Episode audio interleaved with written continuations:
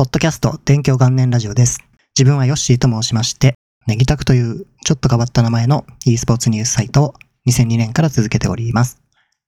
今回はカウンターストライクグローバルオフェンシブの国別プレイ人口比率に関するお話です。これからお話しするのは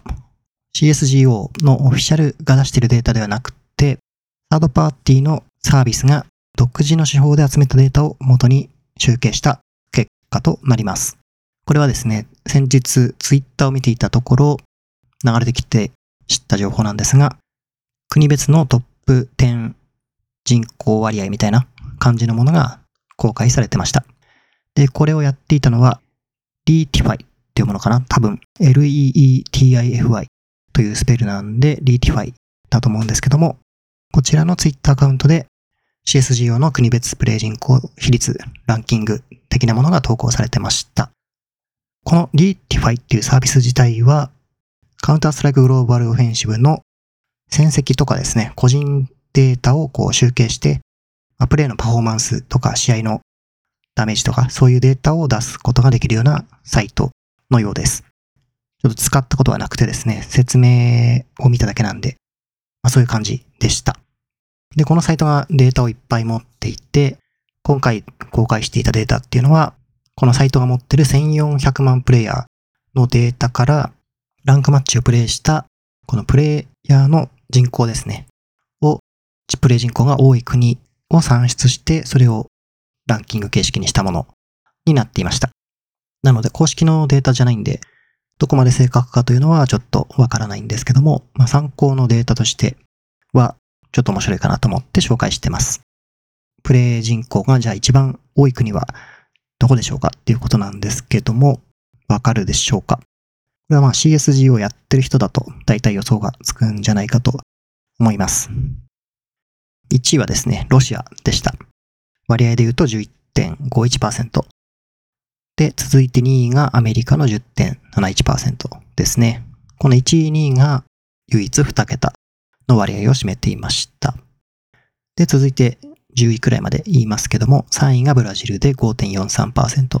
4位がポーランドで4.19%、で、5位がドイツで4.29、6位が中国の4.17、7位がトルコで3.93、8位がカナダですね。で3.11で、9位がウクライナ2.99、そして10位がなんと日本で2.57%という割合でした。で、まずこのロシアですね、1位のロシアは本当にプレイヤー人口が多い国で、この国はですね、このロシアっていう国自体がですね、CSGO を作ってるのってバルブっていう会社なんですけども、ここのゲームがすごく人気です。CSGO もそうですし、ドータ2もですね、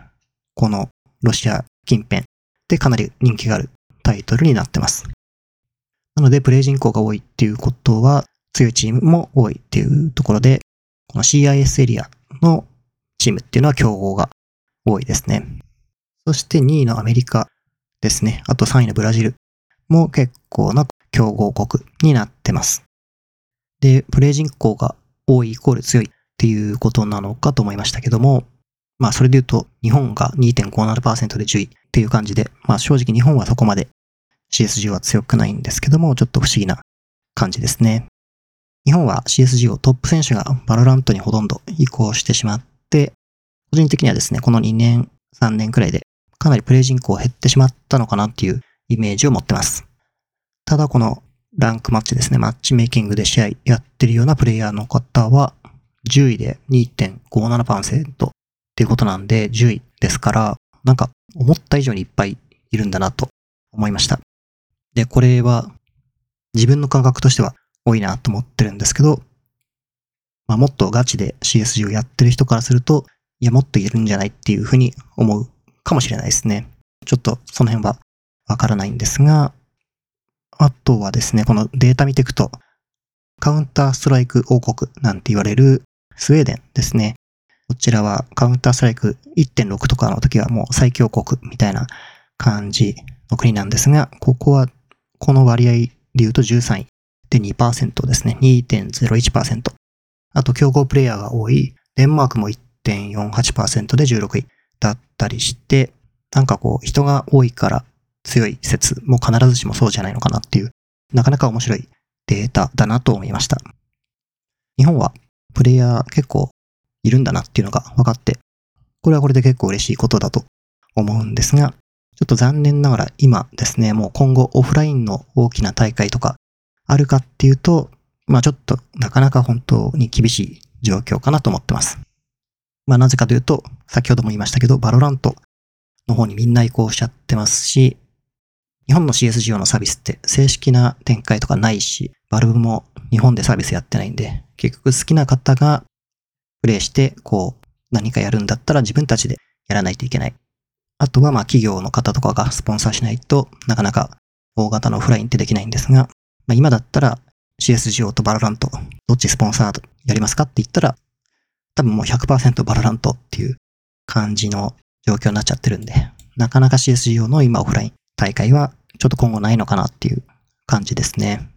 まあ、他力本願じゃなくても自分たちでやるとかそういうレベルじゃないとできないかと思います。で、まあちょっとそういう感じもありつつ、CSGO 好きな方たちは、まあ自分たちで本当にオンラインの大会やってますね。比較的大きいところだと、サンライズカップっていうやつとか、あとはハニーカムズカップですね。両方コミュニティで CS が好きな人が主催してやってくれてるコミュニティ大会って呼ばれるものですね。なのでこういうことやってくれてる方がいるっていうのは、せめてもの救いというか、まあ好きだからこそやってるっていうことだと思うんですけど、これはすごくありがたいなと思ってます。で、CSGO をついでに、バルブのゲームで到達ですね。これ自分が一番プレイしてるゲームなんですけども、これももう国内だと大きなオフライン大会っていうのはしばらく行われてないですね。多分2019年の東京ゲームショウで行われた国際大会の日本予選っていうのが最後かな。で、日本でこのジャンル、モバって呼ばれるゲームのジャンルなんですけども、これも CSGO と同じで、 Dota 2 っていうのは日本だとめちゃくちゃ人気があるわけではなくて、 VALORANT と同じ会社がやってる League of Legends ですね。そっちの方が人気があります。全部日本語化されてますし、音声とかですね、声優さんの声も日本語だし、日本のプロリーグもあるしっていう感じで、ちょっと Dota 2 は先ほども言ったように大きな大会っていうのはもうちょっとない感じになっちゃってますね。これも有志ですね。コミュニティが大会やってくれたりっていう状況はある感じです。ですが今年2022年はちょっと感じが違ってまして、日本で大型のオフライン大会、しかも国際大会が開催されます。これなぜかと言いますと、ハードウェアメーカーのですね、エーサーっていう会社さんがありますが、そちらが主催する e スポーツのですね、アジアパシフィック大会でプレデターリーグっていうものがあります。で、こちらがアジアパシフィックのこう各国を回って毎年違う開催地で行われてるんですけども、今年がなんと日本で開催になります。11月くらいなんですけども、そこに到達が競技タイトルとして採用されてます。さらに、まあ日本開催なんで日本代表出したいよねっていうことだと思うんですけども、到達の方は、まあ、招待されたドリームチームっていう形で出場チームが発表されてます。チームメイっていうですね、あの、先ほど言った2019年の国際大会の日本代表を取ったチームなんですけども、そちらが招待されて、日本代表として出場することになってます。で、この大会自体はですね、アジアパシフィックの多分予選を勝ち抜いたチームが出てきてて、例年結構ですね、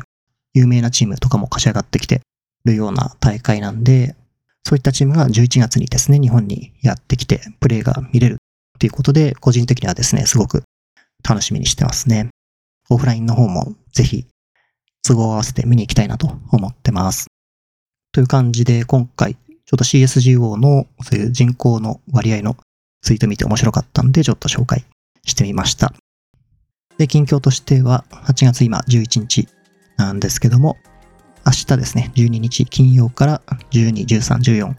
と静岡で開催されるランゲームパーティーで C4 ランっていうのがあるんですが、そちらのために静岡に行ってくる予定です。